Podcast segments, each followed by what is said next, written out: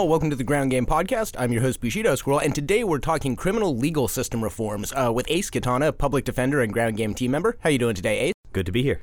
So we've got a lot to go over, so we're just going to jump right in. Yeah. Let's talk about Proposition 63. Okay, so we should just start off with this has been an incredibly busy year for criminal justice reform all throughout the legislative season. Uh, a lot of things have been uh, passed, a lot of things were uh, passed by voters, passed by the legislature, signed into law. Um, so there's a lot of stuff to go over, really, in a very short amount of time, and the rules have been changing left and right. So a lot of a lot of the changes have been really good. Okay, so uh, a lot of bills were passed that really, uh, you know, m- move California towards having a more uh, rational and just understanding of criminal law. Uh, the uh, one thing people don't realize a lot of the time because we think of California as so liberal uh, is that California's criminal justice system has some of the most uh, res- just harsh punishments across any state in America. Well, we, we're kind of the home of three strikes and where that whole movement started from and kind of Right. gained traction on a national level. Right, and you, and you look at some of the laws that were put in place: three strikes, gun enhancements, gang enhancements. There's a lot of stuff that was picked up by other states uh, and other other areas, and what those result in is, are insanely long sentences for uh, for offenses in California. If there's a gun involved, a lot of the time you're looking at life in prison, n- regardless of whether anybody was uh, killed or not. And regardless of whether you were holding the gun. Sometimes, yeah, that's an, that's another thing. We'll talk about that in a second. Um, Cool.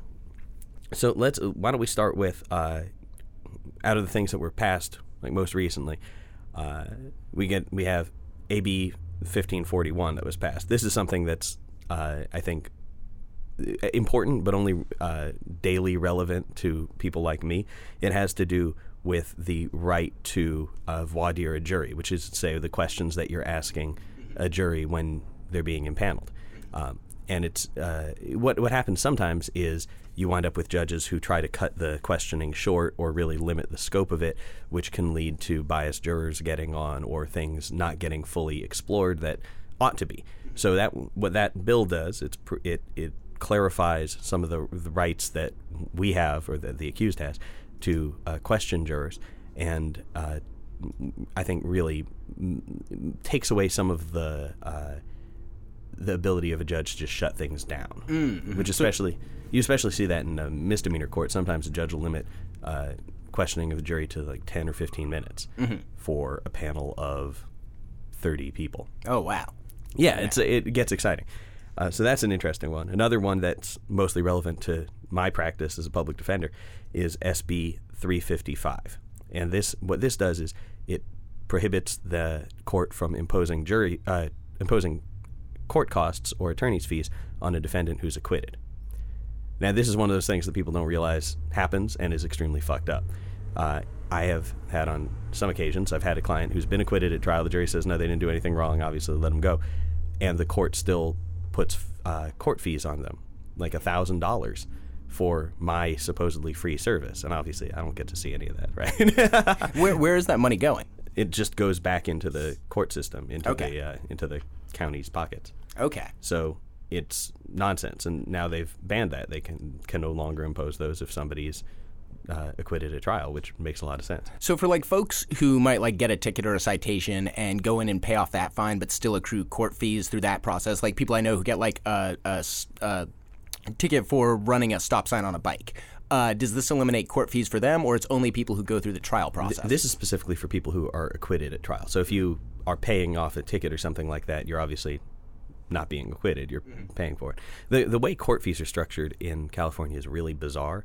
Um, just across the board, it's really weird. If you see like a normal fine is the base fine, and then there are fees and multipliers and and extra costs and so forth, and it usually winds up being five to ten times what that base fine was listed as, which creates really bizarre incentives. Like who the he- you know, a lot of people are able to pay off a three hundred dollar fine. Not a lot of people are able to pay off a fifteen hundred dollar fine. Well, I've even heard stories like traffic traffic court obviously operates a little bit differently, but people get a fix it ticket and then go to the judge and prove like, hey, I fixed it, but still find that the fees that they're paying are about equal to the fine that they would have been paying had they been found non-compliant. Um, and that's something that like weighs on a lot of people because again, you know, you get a ticket and you figure, oh, I can pay that off, but you don't calculate twice those costs in just fees that you can never get back and never appeal. Right, it's nuts. We, we really need to take more steps across the board to uh, reform and rationalize the sort of system of uh, fees and enhancements that we have because really it it it stops making sense. They add all these fees because they think they need to uh, get more money out of people or pay for this or that part of the system. But what happens is if you raise the fees too high, nobody can pay it and nobody pays it off.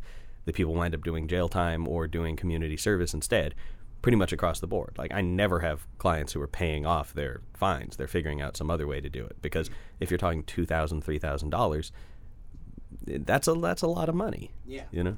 Yeah, definitely. And and it, it also like LA has been closing courts and I know there's some plans to reopen them, but it seems weird that fees keep going up and yet our courts are not operating at as high a capacity as they were a decade ago. Oh yeah, I mean the the amount of things. if you think about it, not not only are they opening courts, they're also having to figure out what to do with the old ones they have. Um, the courthouse I work out of right now is going to be undergoing some asbestos mitigation in a couple weeks. Uh, and you know, but a lot of a lot of the courts in LA are actually in real remarkable states of disrepair. The, have you ever been to uh, 210 West Temple? I've been lucky to never have Okay. to step foot in a courtroom. So the so oh, it's fun sometimes if it's not you. Uh, the the main criminal courthouse in Los Angeles at 210 West Temple has no potable water Whoa. in the the the the drinking faucets or the uh, uh, drinking fountains are all turned off. There's n- no potable water. The attorneys get together and get uh, the you know water coolers and get water delivered. Yeah, there and and that yeah, it's a lot of a lot of stuff. And there was a list that came out a while ago, which was courthouses that are at risk of collapse in the event of a major earthquake, and it was all of them. Oh god. So, including the one I'm at right now, which is just one story tall. So it's like it's obviously so badly built that even though it's one story tall, the whole thing's gonna fall over in the, if there's an earthquake. So we gotta we gotta do some fixes around there. Yeah, yeah. yeah, so let's let's move on to talk about some enhancements that were passed by the legislature. Okay, so this is this is interesting because remember what I was saying earlier about uh, the sort of enhancements that they tack onto charges to kick up the add five years here, ten years here, so, you know, all this stuff. Um, what they just passed was a series of laws that make it uh, make some of those discretionary. Um, so before, if somebody had a previous strike, there would be a mandatory five year uh, penalty tacked on to another uh, second strike. So that might be somebody like they have a robbery on their record, they get another robbery. Then instead of a minimum of two years, it's a minimum of seven years. And this only applies to crimes of the same level or like any crime that you might get accused of. Of you know approximately the same level. Okay, Right, so, like if I have a robbery charge, I'm not catching five years for jaywalking, but I would for maybe an assault. Right. Okay. Exactly. The the the way things are stacked, you know, the it's part of that three strikes uh, paradigm, right? And that just increases sentences across the board really dramatically. Uh, so some of this is like walking that back, and they're kind of doing it piecemeal. They can't just sit down and say we need to actually undo this whole thing.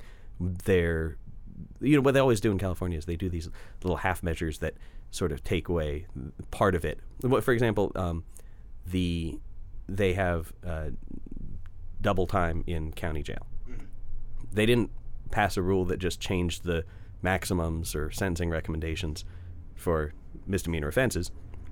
They just passed the law that says a day in county jail. Actually, it's two days in county jail count as two days, two extra days. Oh, okay. So If two have- days is four days. Right. Two days is four days. One day is not like three days is not six days. Three days is five days. But such four a- days.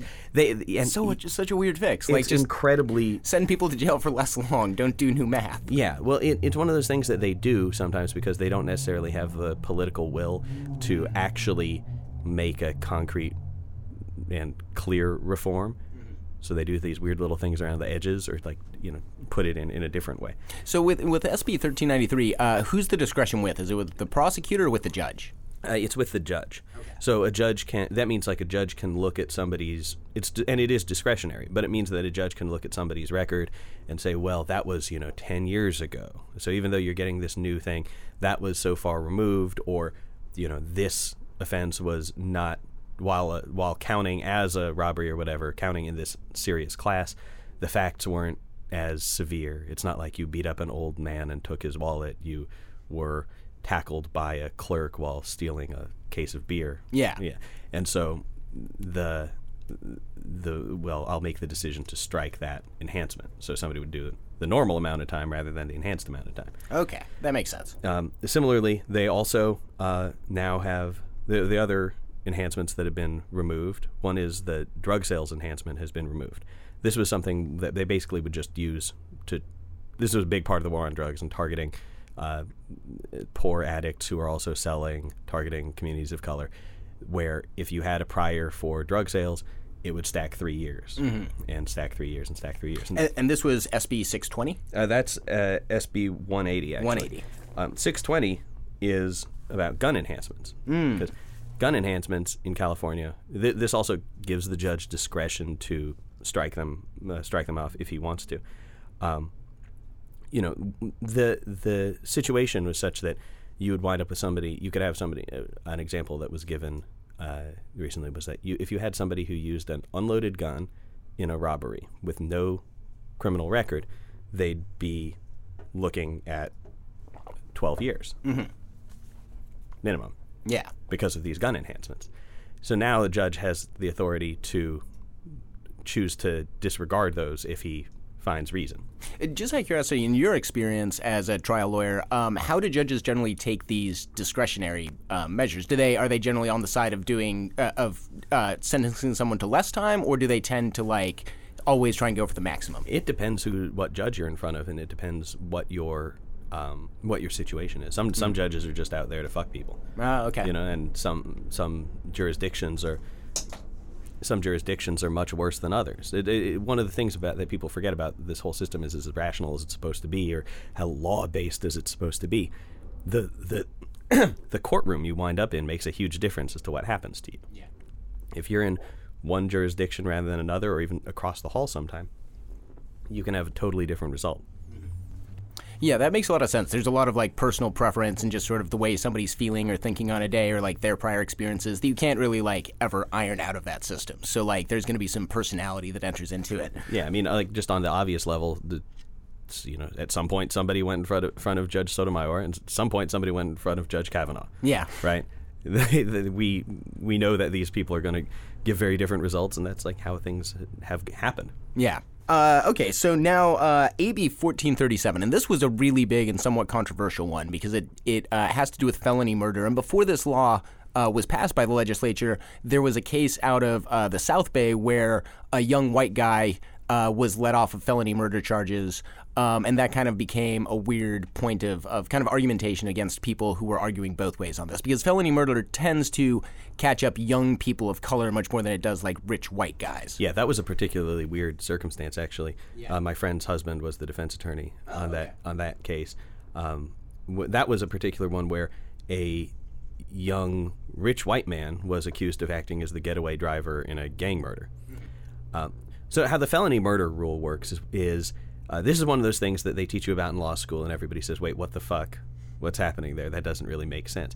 The felony murder rule is a rule that uh, if you're involved in the commission of a felony and somebody somebody dies, you can be convicted of murder, Yeah. as though you had premeditatedly killed someone.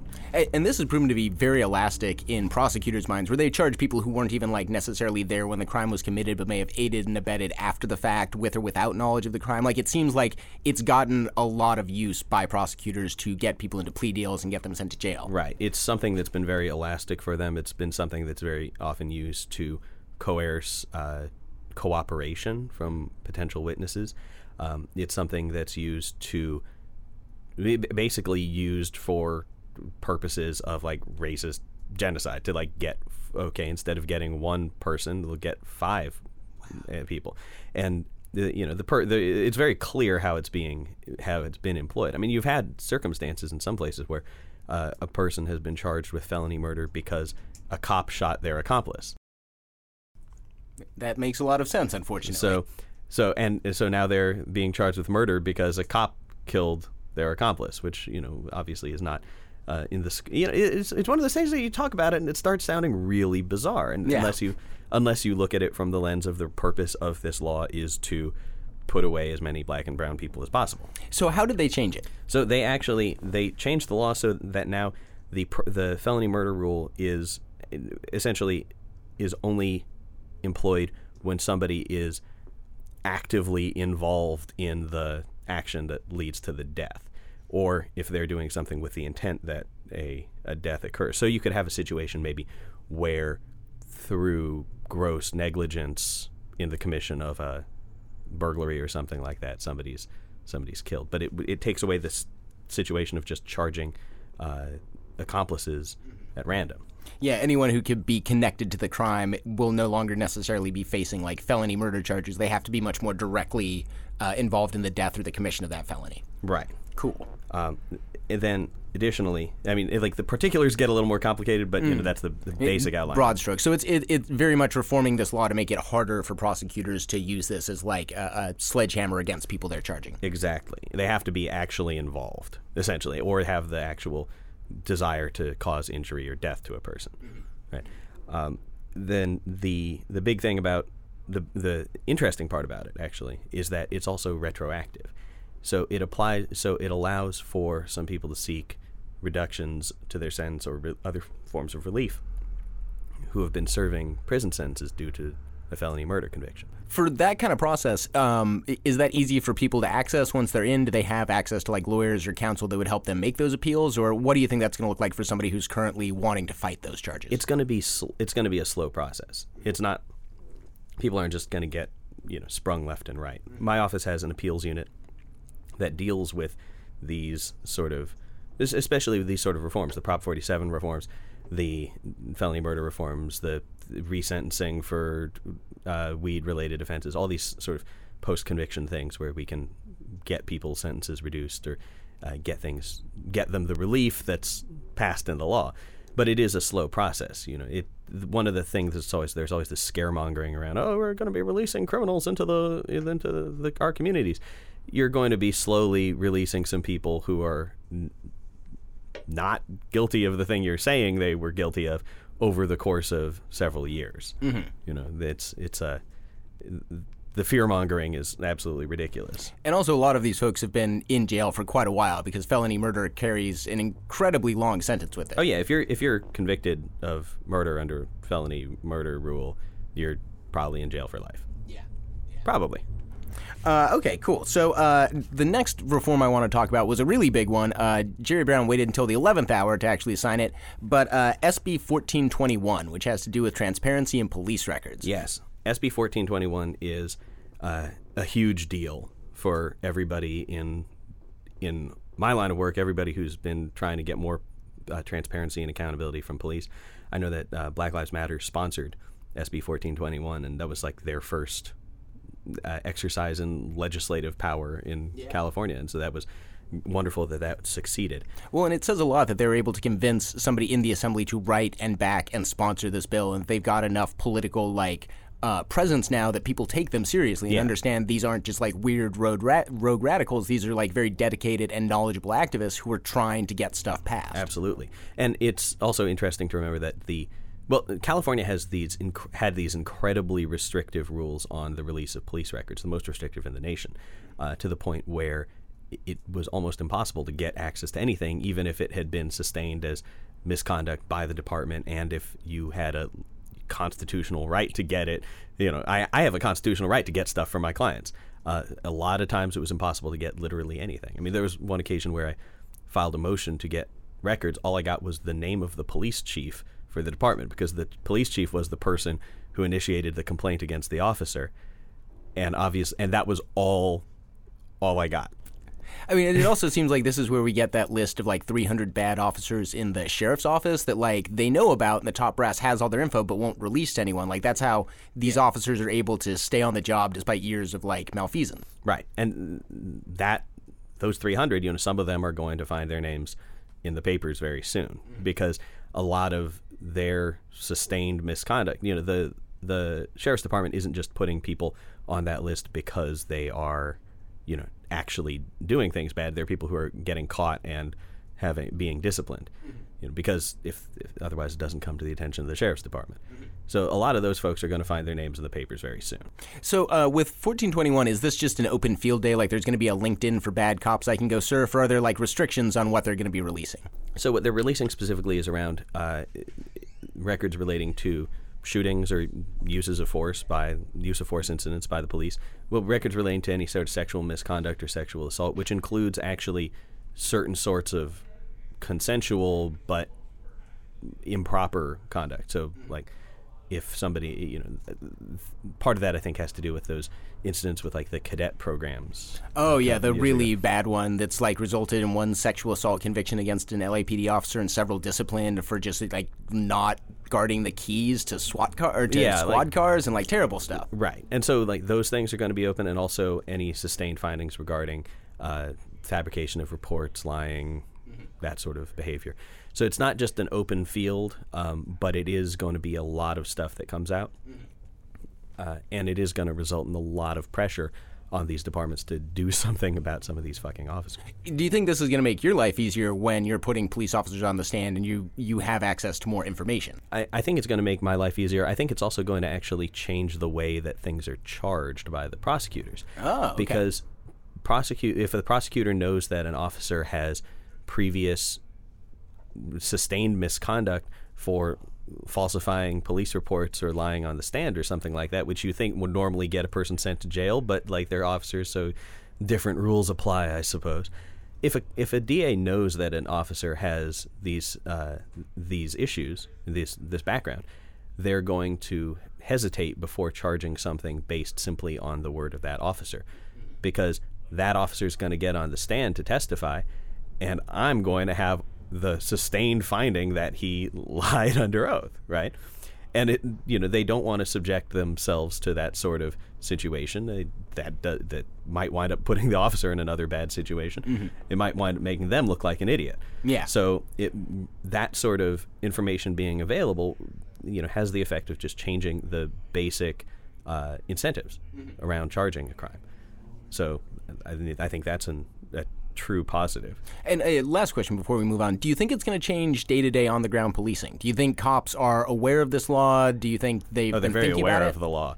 They're very, you know, the, this was strenuously opposed by all the police unions and all the DA's offices, which is, you'd think the DA's office would want more information, but that's not actually necessarily what they're about. Yeah, well, and, and Black Lives Matter pointed out, like the night before the vote, uh, the police union started giving out forty-four hundred dollar contributions to assembly members, trying to get them to flip their vote, and then that got discovered and publicized, and a lot of those votes ended up flipping back to yes. But like, there was a real like beh- behind closed doors uh, knife fight to get this just a voted on and beat passed. Yeah, it was extremely. You know, if if if you were involved in making those calls or you know yelling at your representatives, like that night was really stressful. It was a real question of whether or not it was going to get through, and it was a real question of whether or not the governor was going to sign it. Though it turns out he was just waiting to the last possible moment to sign. I think he did 180 bills on the last day. Yeah, I mean, it, like that and AP, or, uh, SB 822, the net neutrality. Like he waited on the controversial bills, um, which was weird because he signed some big ones like the, um, uh, you know, uh, fossil fuel, uh, or rather the nu- renewable energy one by 2045, uh, which he said he was going to veto because they didn't pass his regional power grid. So Jerry Brown called like a couple of audibles towards the end of his term here that were a bit surprising. Yeah, I mean it was it was uh, unexpected. I mean, and some of his vetoes were particularly uh, egregious. Yeah. the one relating to uh, availability, abortion access at colleges. Yeah. that's fucked up. Yeah. and that's like unjustifiably fucked up. There's no basis for that shit. Yeah. So a bit of a, a bit of a mixed bag here as he, you know, finally leaves his second term as governor. Yeah, it's uh, well, it, 1421 is kind of ironic also because he was the one who signed into law a lot of the protections of police records in the first place. Back in the 70s. Yeah. So this is coming full circle and undoing some of the some of the harm he originally did. I like that. We're making Jerry Brown undo some of his own legacy. Yeah. Uh, moving on to uh, SB 393. So this is about sealing records, I believe, for juveniles. Uh, this is actually for anybody. This is Oh, for, okay. This is for sealing arrest records when there wasn't a conviction. Oh, okay. Uh, so this this will be fun for a lot of activists who, you know, as soon as the statute of limitation runs out on that protest arrest, you can get that sealed off your record, so your boss doesn't have any chance of coming across this. Why were you arrested downtown Los Angeles the day after Kavanaugh was confirmed? Well, boss. Uh, but so that it, it creates a path for sealing of uh, records that didn't result or arrest records if there's no conviction. Yeah, and this this is also one like you know banning the box. The you know have you ever been convicted of a felony question here in California that got a lot of traction. Uh, I recently realized or learned from talking to folks who own businesses in Arizona, you can ask there if somebody's ever been arrested. So Yeah. like across the nation, we see just being arrested, whether you're convicted or not, can be held against you. Right, and that's uh, very frequently used as a proxy for other forms of discrimination. I was actually listening to the No Olympics podcast earlier, and uh, I think Anne mentioned that the uh, Olympics committee had access to LAPD's records and was using uh, even arrests without convictions or charges as basis for denying people employment. Which, if, Yeah, for like contractors and people who are working as volunteers and stuff. Even Exactly. yeah. So it's a it, you know that's how that that plays out. So a lot of that would be good for a lot of folks. If you've been acquitted at trial or if a case was dismissed against you, go get your arrest record sealed. And it, just for for those of us who may not know, when something's sealed, that means it's like gone and buried forever. It's only findable if you've got special circumstances. Like, what does it mean if I get my arrest record sealed? Usually in California, it most forms of sealing means that you only have to disclose it if you're trying to become a, a police officer or run for office. Uh, that's the usual standard, though this might be a little different because there's no actual conviction involved, so I'd have to check the text. Okay. But that, that should make things easier for people who do catch an arrest or may get picked up on something and want that off their record because it was something dumb or the cop may have arrested them like without cause. Like there's a whole bunch of reasons that somebody could get an arrest but not get a conviction. Yeah, I mean, I, I have had a client uh, about a year ago who had an arrest for murder on his record. He was never charged with murder; it was a mistaken identity thing. They figured out that it wasn't him and released him after a, a couple days.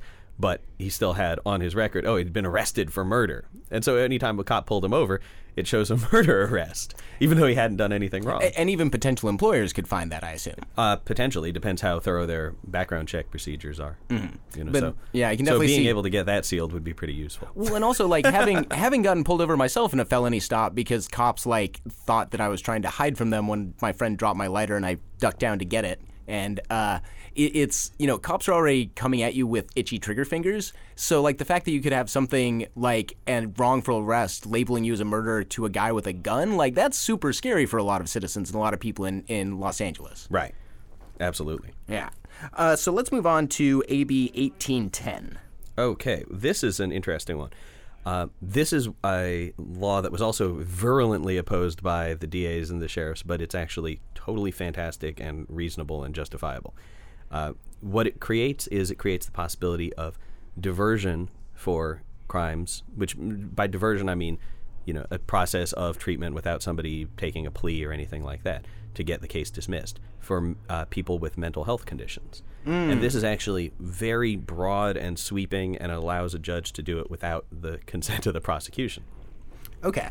So, if somebody has a diagnosis of a mental illness um, and is, you know, go- willing to uh, accept treatment, a lot of cases can be dismissed. And actually, it pretty much ex- it, right now the way it's written, uh, anything can be dismissed in this manner. They're g- amending it shortly to uh, it actually. They realized actually maybe we should keep murder on there. So, so um, the murder and manslaughter and sex offenses are things that a person would still would not be eligible for this program with. But uh, for everybody else, you know, there's a lot of possibility for people who are exhibiting mental health problems to get diverted into treatment instead of into the the criminal system. Which is huge because obviously we're talking about like LA County Jail is one of the largest mental health facilities in the country. It's I think if it's not the largest. It's second only to Cook County. Lee, Lee Baca used to say it was the largest, and I think it is. Like number of people, I know they've with realignment, the numbers in LA County jails have come down a little bit, but we're still jailing thousands more people than pretty much anywhere in in the country. It's I think it's neck and neck with uh, Cook County. So, um, but yeah, the, so as a result, you know, a lot of people with mental health conditions find themselves getting into the criminal justice system and getting cycled through again and again. Uh, and so this is a really valuable opportunity to give a judge the chance to kind of break that cycle and say, no, like stop this. Let's take a different approach. Uh, so it's potentially huge. Yeah, and also like going into jail is not going to be good for your mental health. Um, you don't necessarily have access to the medications that you want or need. It's you know you're in jail. You're never going to be comfortable. Like there's a lot of reasons why like jailing people with mental health problems is not making them better. I mean, jailing people in general is a good way to give them mental health problems. LA County Jail is This a is true. LA County Jail is an extremely traumatic place. It's you know, prison is an extremely traumatic place, and so a lot of these, that's part of the reason these things create this uh, ridiculous cycle. I mean, that's why we need to get away from the practice of putting people in cages entirely. Yeah. Yeah. All right. So uh, n- next one, uh, SB 10. Now this is a super hot button issue. Okay, Uh, let's talk yeah. about SB 10. started about wanting to reform and do away with cash bail, ended up giving us a new data driven algorithmic jailing system, which is pretty scary when it comes down to it. Right. It's so SB 10 was originally written to abolish cash bail, which is good. Cash bail is a barbaric system under which poor people are kept in cages and rich people are allowed to walk around and do whatever the hell they want. Um, but the original, the way it was originally written, was to really privilege the idea of releasing people unless there was a specific need to you know hold on to someone because they were either going to try to flee or they were an immediate threat to their the people around them uh, the way they've what happened was at the 11th hour they dumped a bunch of th- amendments on this eh, between the time it came out of committee and got to the floor so this resulted in you know I think LA Can was the folks who tipped us off to this originally um, and then uh, uh, Jeff Adachi at the San Francisco Public Defender's Office got an op-ed off really fast.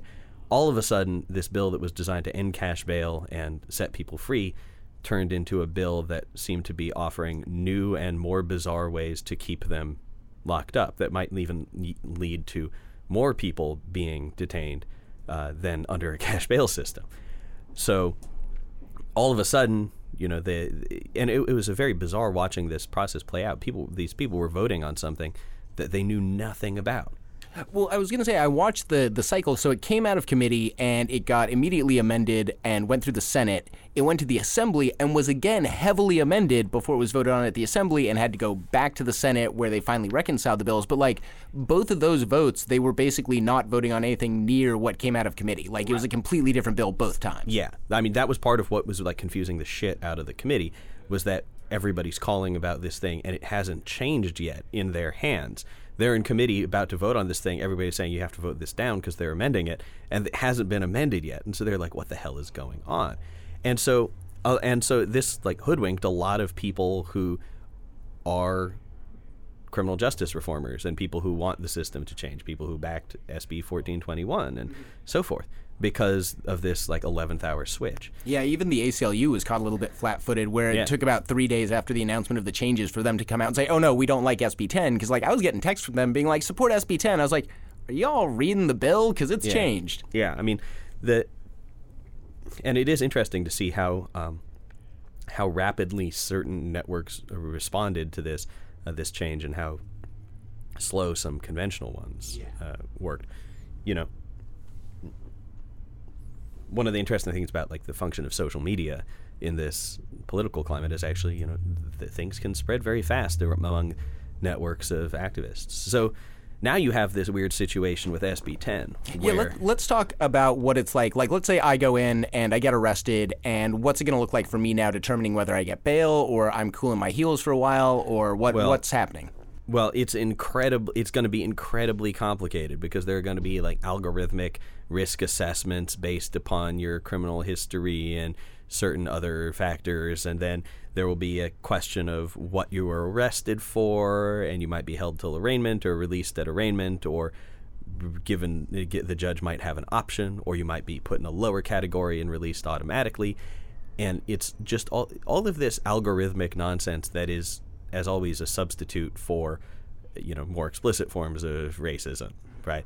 The person with multiple, if a person has multiple bench warrants, they're more likely to be held. Who has multiple bench warrants? Usually, uh, homeless people, right? People with mental illnesses, people who are subject to increased criminalization, people of color, right? You're more likely to have more bench warrants if you've been arrested multiple times for bullshit. Right? You're more likely to have bench warrants if you're poor and have trouble getting to court than you are if you are rich and a lawyer walks in for you, right? So you know all of these things just replicate the same systems in new and dumber ways, right? And and this was something that was a big concern that folks had with the original SB 10.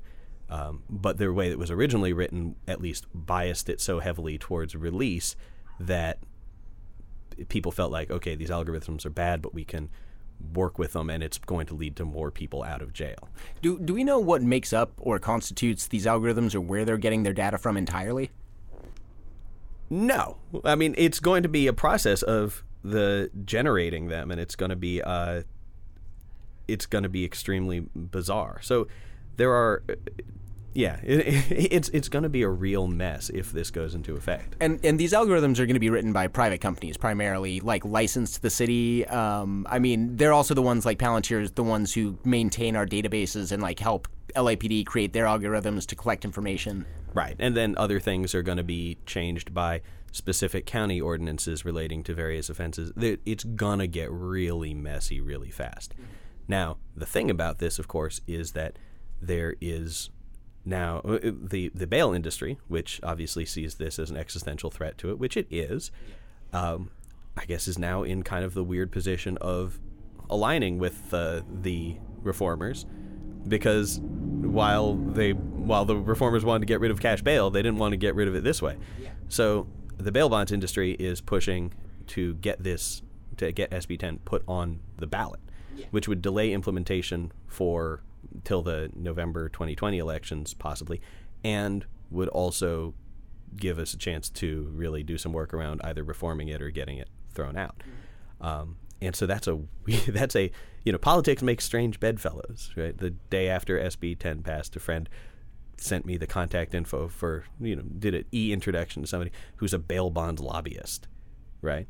And who normally we're obviously on opposite sides of the, the, the playing field, but on this one weird issue, we're suddenly seeing you know our interests sort of coincide. Yeah so it's gonna you know it's gonna be a weird couple months. Well and, and not just here in california. Like i had a couple of folks uh, from like arkansas and mississippi bail bonds people retweeting my sb10 criticism uh, and i had to make sure to ju- jump onto their timeline and be like yo bail's dumb. We're not protecting bail yeah. but sb10 is broken. And they're like no bail is a way to like make people more responsible and make jail service people and make sure that they stick to their you know all you've heard the yeah BS yeah, yeah. I've, I've, I've, I've heard all their nonsense um, and the, the the funny thing about it is that this is you know for this is an existential threat to the bail bonds industry nationally eventually. Yeah because um, california um, sets the standard. right. California you know uh, kendall's always fond of saying like i'm here from the future.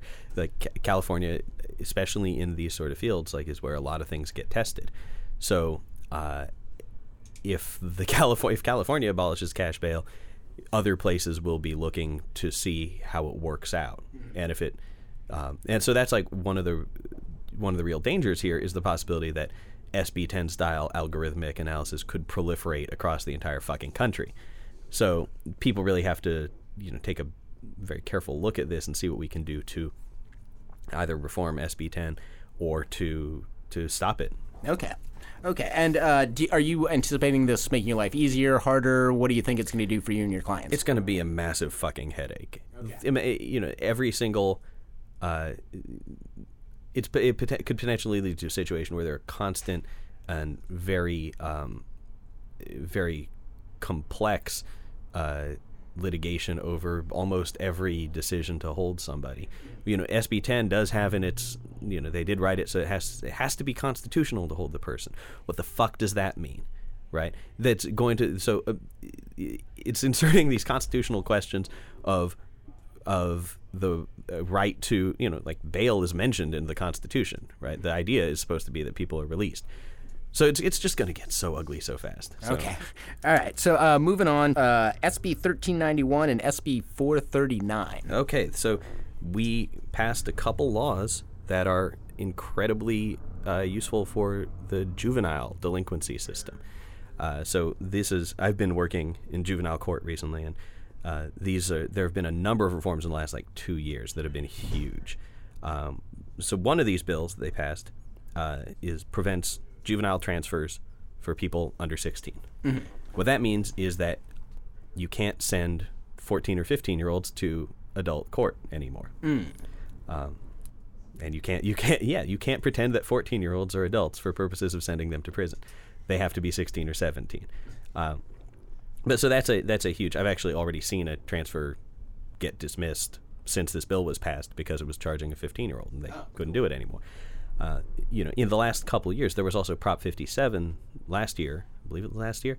Uh, no, two years ago. That uh, also changed the standards for transfers, and it was a huge deal because before a prosecutor could just say, "Oh, fuck this kid. This is a serious offense. I'm charging him as an adult." And then Prop 57 changed the whole process, so they had to send, file it in juvenile court and convince a judge to send it to adult court, and changed the standards completely so that it was much harder mm-hmm. for them to send it to adult court. You know, and so it's, I think it's a really important for just restoring the basic function of the juvenile justice system is somewhere that's supposed to be rehabilitated. Yeah. And especially in an age when we have like enough scientific evidence that we know that a juvenile's brain is substantively different than an adult brain, like it Yeah. just makes a lot of sense to like follow the science on that. Right. It's so that process, you know, a, a lot of that science is what got those bills through. So it's a, a big, uh, big victory for uh, for people trying to protect children from prison. you know, the uh, uh, the other law that was passed um, stops the filing of juvenile delinquency cases on people who are younger than 12 which with certain exceptions like rape and murder i think is the but the you know obviously it seems very bizarre that you would have a 10 year old in juvenile court but you can have a 10 year old charged with a crime in juvenile court now wow. obviously the demographics involved in these decisions to charge very young children are exactly what you would expect. You know, they they are people who are poor. They are people who are non-white. I mean, I went I went to a a private elementary school. You know, the people got in fist fights there and things like that. But no, you know, the cops are never called. The justice system is never involved. But if you're at a public school with a cop on duty, you know things change very quickly, especially in this sort of zero tolerance age, right? So the this is an important process. Just to certain people should not be in the fucking legal system. You should not be charging ten year olds with crimes. It doesn't make any fucking sense. They're children, right?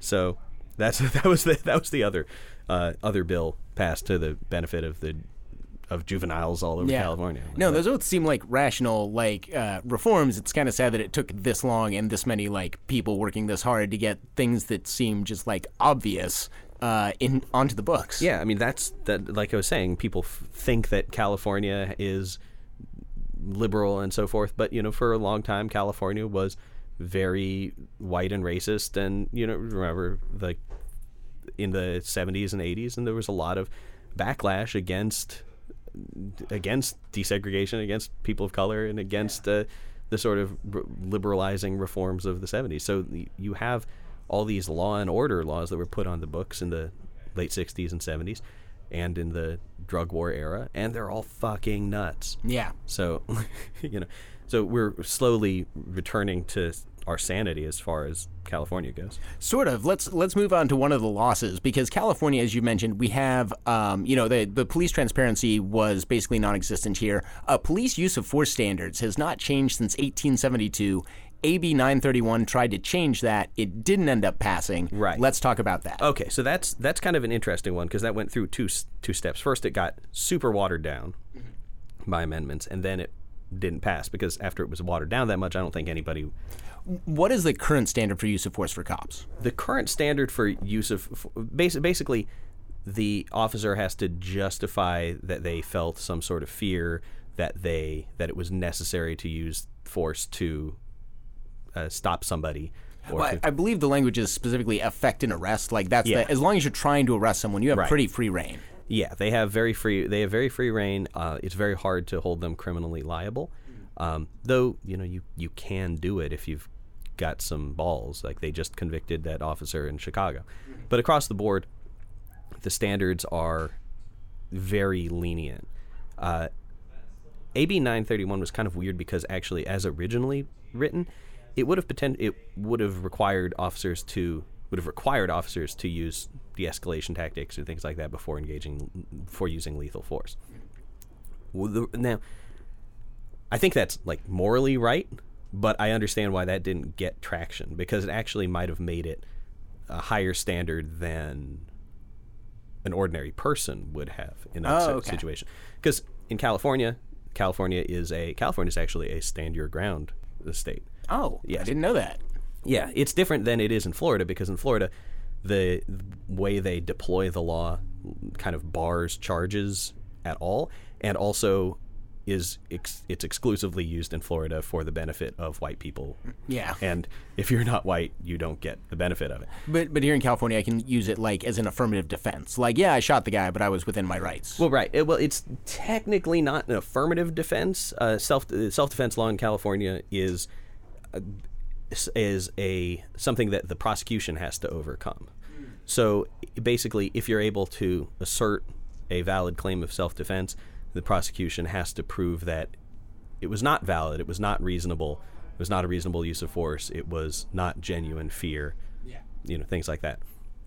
Um, rather than it being some an affirmative defense, that's Mm, okay. super technical. yeah. Right, and it is, um, it is technically a stand your ground state because the law says you do not are not required to retreat. Mm. Right, you can if you're if you have a valid claim of self defense, then the fact that you didn't run away isn't or you know didn't retreat when you had an opportunity to is not does not overcome that valid claim of self defense. Okay. Okay.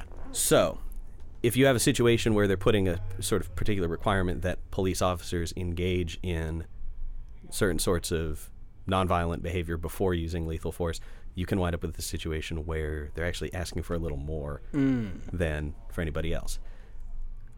It was kind of weirdly written, and once the bill was watered down, then it really didn't have much of a chance to get out of out of there. Were you happy with either version of the bill? Uh, I would have liked it to have passed as originally written. I just didn't think it was going to. Um, okay. The the thing though is that the process of uh, holding police accountable for violence is not just a legal question. Right? Hmm. It is about political will, and it is about the independence or dependence of the prosecution. The the conviction of Officer Van Dyke in Chicago for killing Laquan McDonald was the result of really intense pressure by the public to and by activists working to get justice. You know, they they got rid of the the city attorney who refused to prosecute it first. You know, they, they went through a process of exercising strong political will just to get this one conviction and changing the law around what is legal or not in an officer's use of force. It does not uh, does not get us to the point of actual accountability. What's still required is the will of a prosecutor to press charges. Jackie Lacey, the district attorney of Los Angeles County, does not press charges on cops. Right? Even in this case where Chief Beck uh, recommended charges after an officer shot someone, she still didn't press charges. And so it's not a question of what the law says necessarily. It's a question of whether or not there's somebody who's willing to try to make the law do what it says Okay. right? So what you know, what would be an actual reform that could lead to more police accountability? Well, things like SB 1421 are important because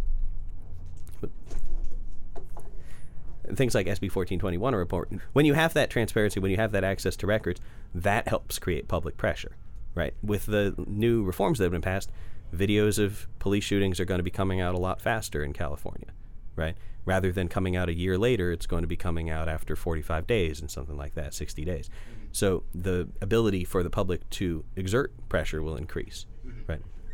You also would what would you what else would you want? You'd want some sort of possibly independent prosecutorial body. Maybe there should be a state level prosecution office that specifically deals with police misconduct. Yeah. That's just necessary to get rid of the uh, the conflict of interest inherent in a district attorney's office prosecuting the police. The district attorney's office and the police department have to work together every day. and it, there isn't necessarily going to be political. Oftentimes, the district attorney's office sees themselves as part of the police apparatus, which is really funny because then they start acting all like like big shot cops, tough guys, and it's always really embarrassing. Um, if there if there's that relationship, and there necessarily has to be that relationship because that's who's doing the investigation for you, then the desire and the ability to prosecute when something does go wrong is, is just isn't there. There's an impulse to protect them because Yeah. they're part of your team. If you have an independent prosecutorial body, then you can have some actual commitment to getting things taken care of in a way that doesn't exist in a normal DA's office. Really, cops are prosecuted most often when they're abandoned by the rest of the department. If the department's backing them up, a lot of time DA's offices won't go after them. And we obviously seen in LA, you have 400 people killed by the cops during Jackie Lacey's term and no prosecutions. So we uh, that sort of independence is the sort of thing that's actually going to get things get traction there, not just uh, changing the definitions of what is unreasonable use of force. Though that's Im- important, it doesn't get us out of the the hole we're in. So to wrap this up, uh, end of the year, kind of looking back, do you feel like these reforms are moving towards a more just, fair, equitable criminal legal system? Um, just you know, teaspoons bailing out the ocean. Like, how do you feel? I mean, the, the the ultimate goal has to be moving away from putting people in cages. The ultimate goal has to be not just uh, reforming, but abolishing the prison system. Uh, but what it clearly demonstrates is that there is broad recognition that something's gone completely fucking wrong, and there is a broad commitment to do something about it. Something like SB 1421 couldn't have gotten passed 10 years ago, right? the the amount of cultural change that has been brought about by movements like Black Lives Matter uh, has been enormous in making people appreciate and uh, s- sort of desire change in the criminal system. And so, while there were some things that were really fucked up, like the way that SB 10 got transformed, um, the the fact that SB 10 was able to get passed in its transformed state was actually a result of the desire to fix things, right? People thought they were voting for something that was better than it was, but they still had the desire to, you know, they had the political will to abolish cash bail, right? They had the political will to open police records. So even though that doesn't, you know, not everything's fixed, and obviously we're still living in geo hell and everything's terrible all the time, uh, I am hopeful that the will will continue to build. That as California, I think, well, California is only going to continue to get further left uh, in this current political climate, and uh, as it does so, you know, these reforms can be built on, and we can start taking some really radical actions. Uh, I honestly, I think that the mental health diversion is possibly the the most promising. Because that offers like a really discreet way forward of saying like okay this might be a criminal charge but let's stop all of the processes that we'd normally associate with that. Stop the jail process stop the trial process stop the process of conviction or seeking conviction and look to getting a person treatment and out of this system so if people are willing to continue in this direction i think there's a lot of uh, a lot of good possibilities Excellent. Well, thank you very much for sitting down with us, Ace, and uh, best of luck to you and your your future uh, defenses and keeping people out of jail. um, it doesn't seem like your job's getting any easier necessarily anytime soon, but you're super committed. it's an adventure Yeah. Anyways, thank you much. thank you